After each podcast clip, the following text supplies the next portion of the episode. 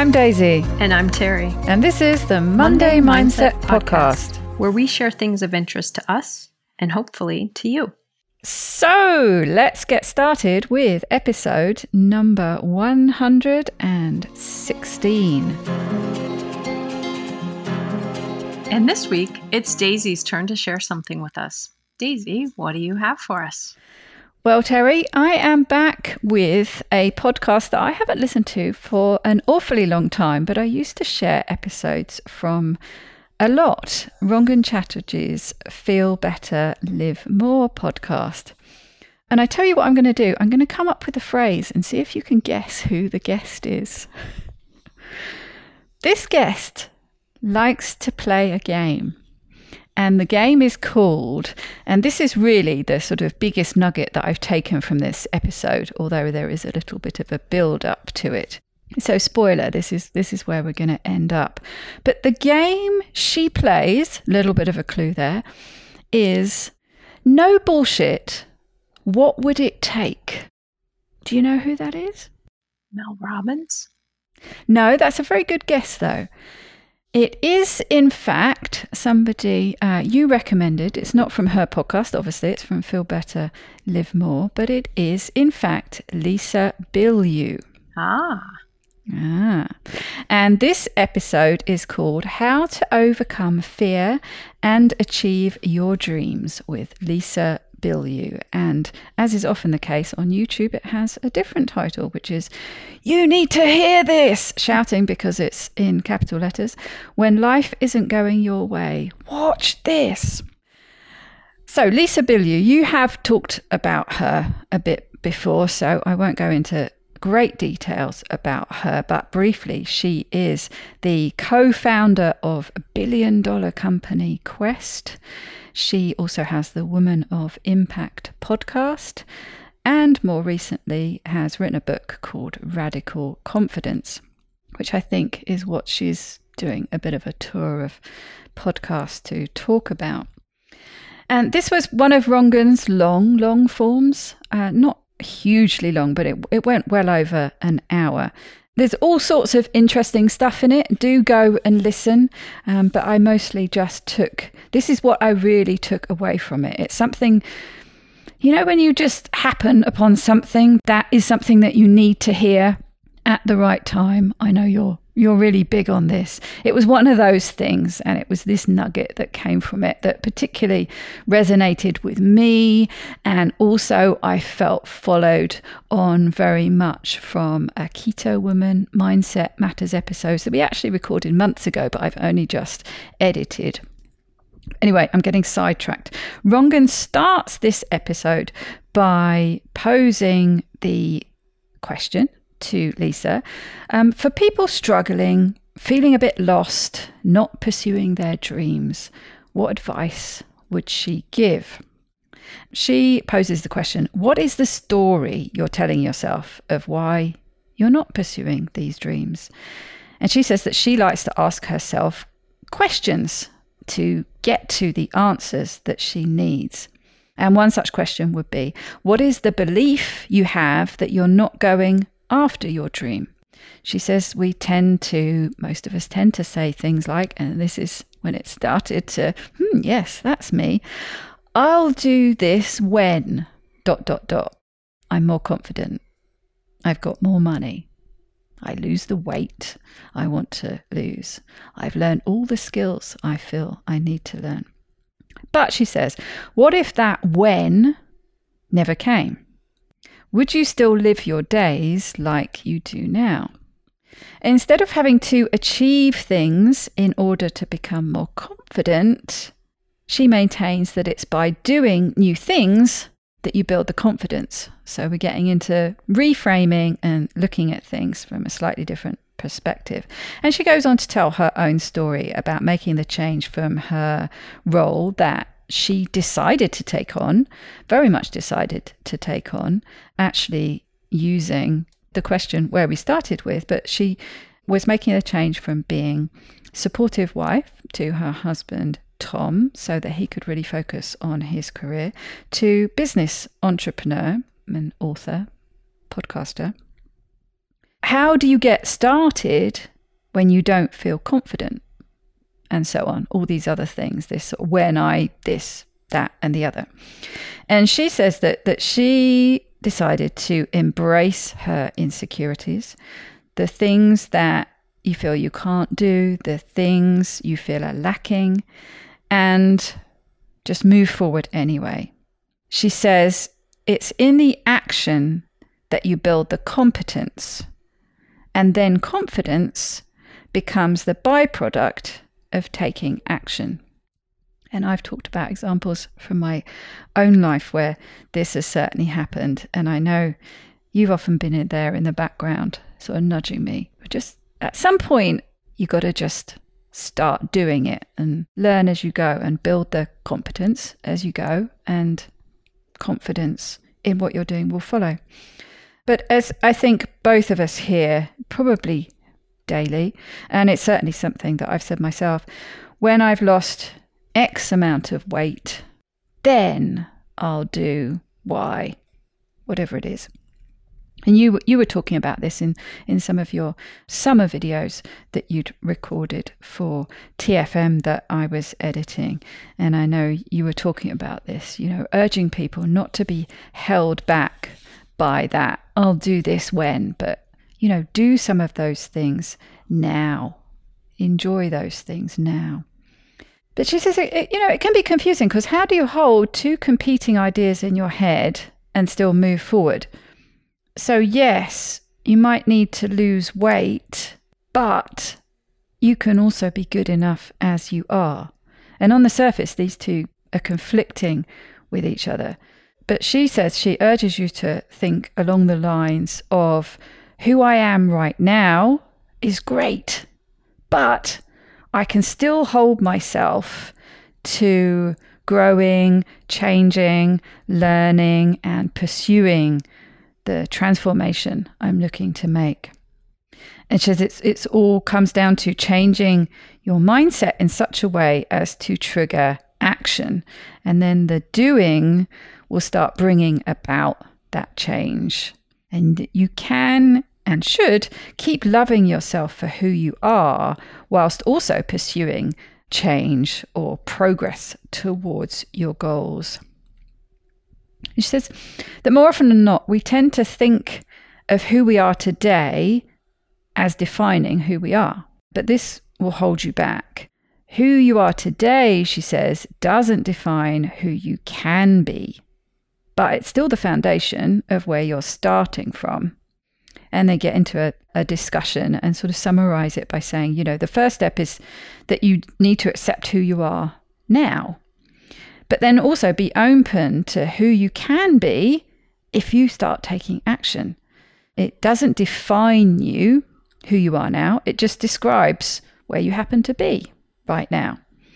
Who you are today, she says the way she looks at it, is just an accumulation of all you've done up until this point.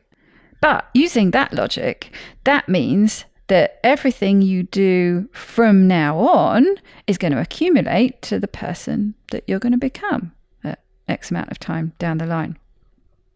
She says that she likes to attach her identity to this growth and change and the missteps and the falls that she has, but it's all about moving forward. And she says that she has taken on the identity of a learner rather than somebody who needs to be right. And they get into a bit of a discussion about how, if more people took on this mindset, what a good thing it would be. You know, if we focus less on being right about ego protection. And she said that the problem with that kind of latter mindset is that you tend towards much more a fear of, of failure and you get held up and held back by your fear of failure about what's going to happen when you step into the unknown. She says sticking to what you know is often the easiest thing to do, but she says it's it's like wearing velvet handcuffs. But a learner steps into the unknown despite their fears. What can I learn from this? Always curious and you drop your ego when you make mistakes because it's just part it's part and parcel of a learner identity. So a lot of those a lot of those things fall away and it's quite freeing, she certainly found. And then they talk about the mindset that leads into this game that they like to play. The mindset and strategy that Tom learned from a team of entrepreneurs that he wanted to start working with. And their advice to him was to see himself in whatever role he wanted. I think he wanted to be a partner in this business and to start acting that way. And this is where they started to play the game no bullshit, what would it take? Basically, what, what this means is, what this game is, that when you say you want a dream, you then sit down and assess what is it actually going to take to get there? What are the steps? We so often talk about we have a dream and we're going to embark on how to get there, and we we end up not getting there and saying things like, you know, I just can't do this. I can't, I just can't seem to manage it. I can't stick to my diet. I can't stick to the fasting program. I'd um, decided to embark on whatever it is. Are your actions aligned with what you say you want? Clearly, they're most likely not. But we tend to beat ourselves up all the time because we just, you know, we just feel like we're failing. So, coming back to this game, no bullshit. What would it take? What are the action steps you will need to take to get to where you want to go? But then the next question is when you've figured that out, you know, be very, and they, they talk about later on and they, they give loads of examples. Um, and, and, you know, she talks about how she ended up being the homemaker, being the, you know, the ultimate housewife, looking after everything that was needed in running the home so that Tom could completely focus on career and making the level of money that they wanted to make. But they'd had this conversation. What would it take? But the next question, when you figured out what the steps, when they talk about it, they do it without judgment. So there's no especially if you're having this discussion with a partner or with somebody else, and I guess with yourself as well. But when you figure out the steps, there's no judgment to that. So, you know, the, you imagine the conversation they were having. What would it take? It would take me to completely focus on the career. But to do that, I can't be involved with taking my share of the household chores and and all the rest of it. I need that all off the table so I can completely focus all my energy on this. No judgment there. You know, you can almost sort of mm-hmm. feel your hackles rising. What you're expecting me to do that? Well, no, because the next question is you figure out what the steps, what are the steps I need to take to get there? Are you willing to do it? You don't have to say yes. Crucial, critical part of this. And one one brief example that they gave was when he was, uh, you know, wanting to be a partner with this with this company. What was it going to take for him to be a partner? And one of the things that he figured out, she was like, I'm not entirely sure why, but he figured out that he needed, if there was a business emergency, he needed to be able to get there within seven minutes. Why seven minutes? She wasn't sure, but that was, you know, that was what it was. And they lived currently live 30 minutes drive or whatever it was away. And so they moved so that they were within seven minutes. You know, what would it take? This is one of the things it would take. Are we willing to do it? Yes, we'll do it. And I guess as, as you go, you know, you need to keep reassessing. Um, she says that we tend to maintain what started or should have started as a temporary sacrifice. So going back to her situation where she agreed to this plan. She was going to be, you know, the supreme running everything in the household so that he could absolutely 100% focus on his career at that point. And she talks about how it was difficult. But in the early days, years, you know, year one, year two, she used gratitude a lot to help her get through that. And, you know, just reframe things, see things from a slightly different perspective. But she said by year eight, she was really starting to struggle and that that gratitude process was starting to become a bit toxic. You know her her voice was saying well shut up and be grateful already. This is what she'd been practicing. This is what she'd been modeling all this time. She says that often people people will make a change when they hit rock bottom but she says but what happens if you if you don't hit rock bottom and she calls it the purgatory of the mundane and that's that's going back to that what she mentioned about um, sticking to what you know is a bit like wearing velvet handcuffs. And that's basically where I stopped taking notes. My biggest takeaway, and something that I feel I need to apply to myself, and obviously you can apply it to anything.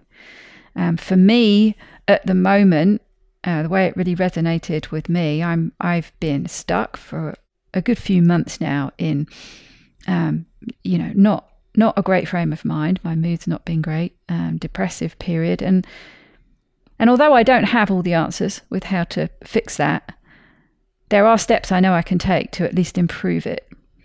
So when I heard this, I thought, yeah, this is this is a game I need to play with myself. no bullshit, no bullshit, and no judgment. What would it take? I might not have all the steps, but I know what some of them are. What would it take? Are you wanting to start doing them? Yeah, I think that that is the piece that is so challenging for most of us is once you know what the steps are or what getting there will look like, having to evaluate or really honestly check in about are you willing to do that? And I don't remember if I've shared this example with you, Daisy, but I share it a lot in our community and I've shared it a lot as a therapist it came from something years ago that I listened to about motivation. And he was talking about things that enhance motivation and things that deteriorate motivation. But he used the example of um, if people say, I'm going to start exercising more often. And then they're like, well, I really can't because my kids are home after school. So I, I can't do it after school. And then I have to make dinner. And then the kids, it's bath and everything. So I can't do it in the evening. I can't do it in the morning because I'm way too tired, and I can't do it during lunch because, you know, then I have to eat my lunch.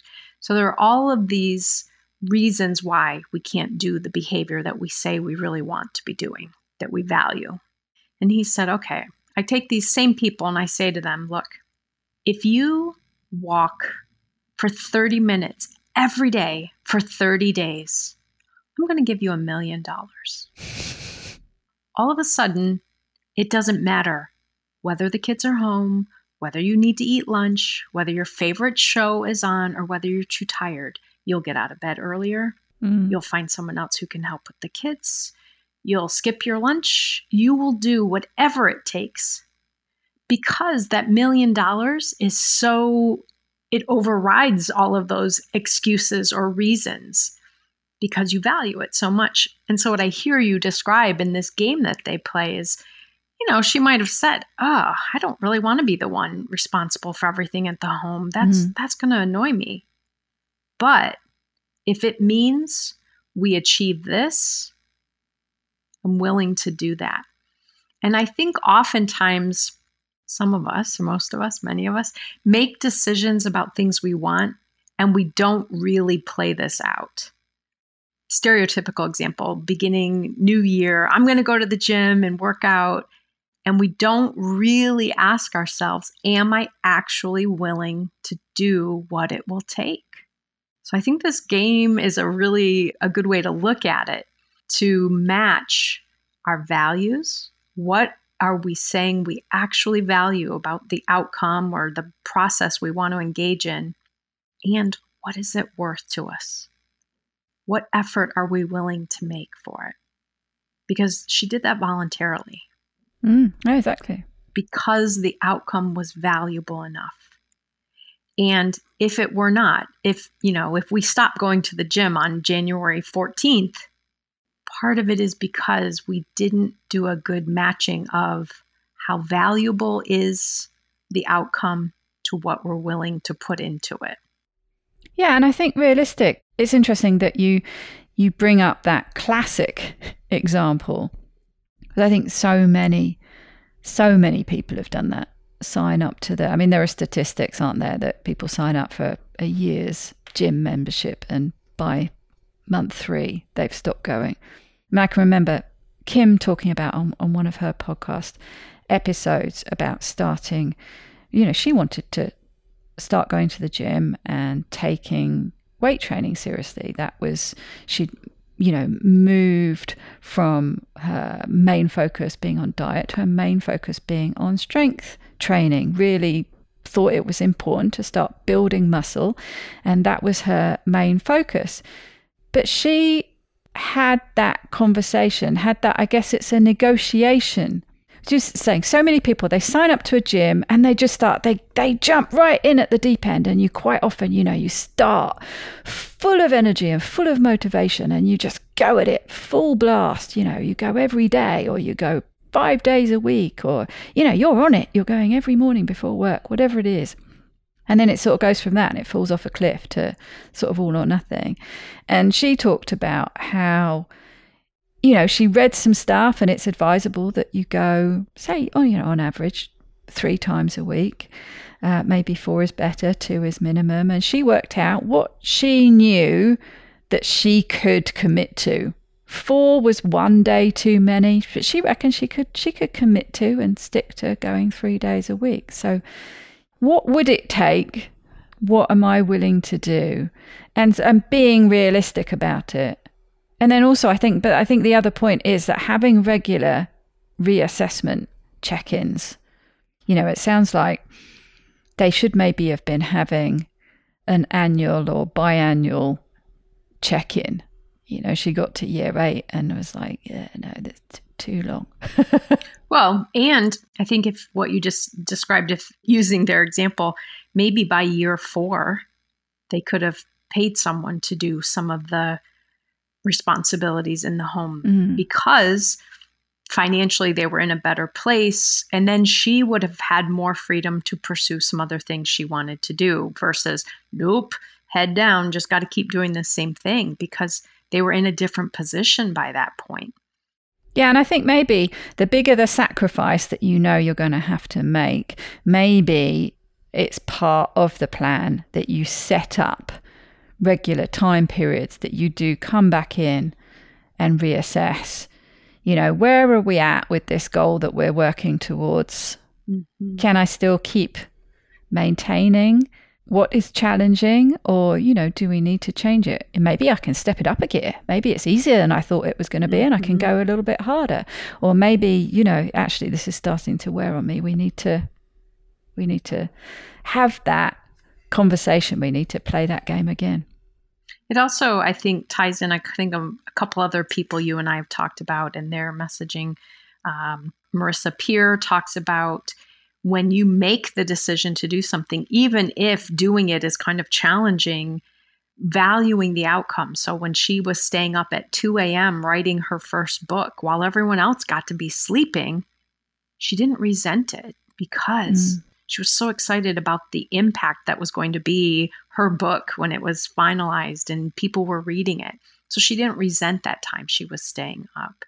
And going back to things I've learned from Kelly McGonigal about stress, that when we have made the decision to do something, we tend to experience less negative stress responses than feeling like it was dumped mm. on us mm. or we had to do it. Oh, totally. And so, in this example, for Lisa, maybe to be reminding herself, yeah, I don't like doing all of these things, but look what it's allowing us to achieve.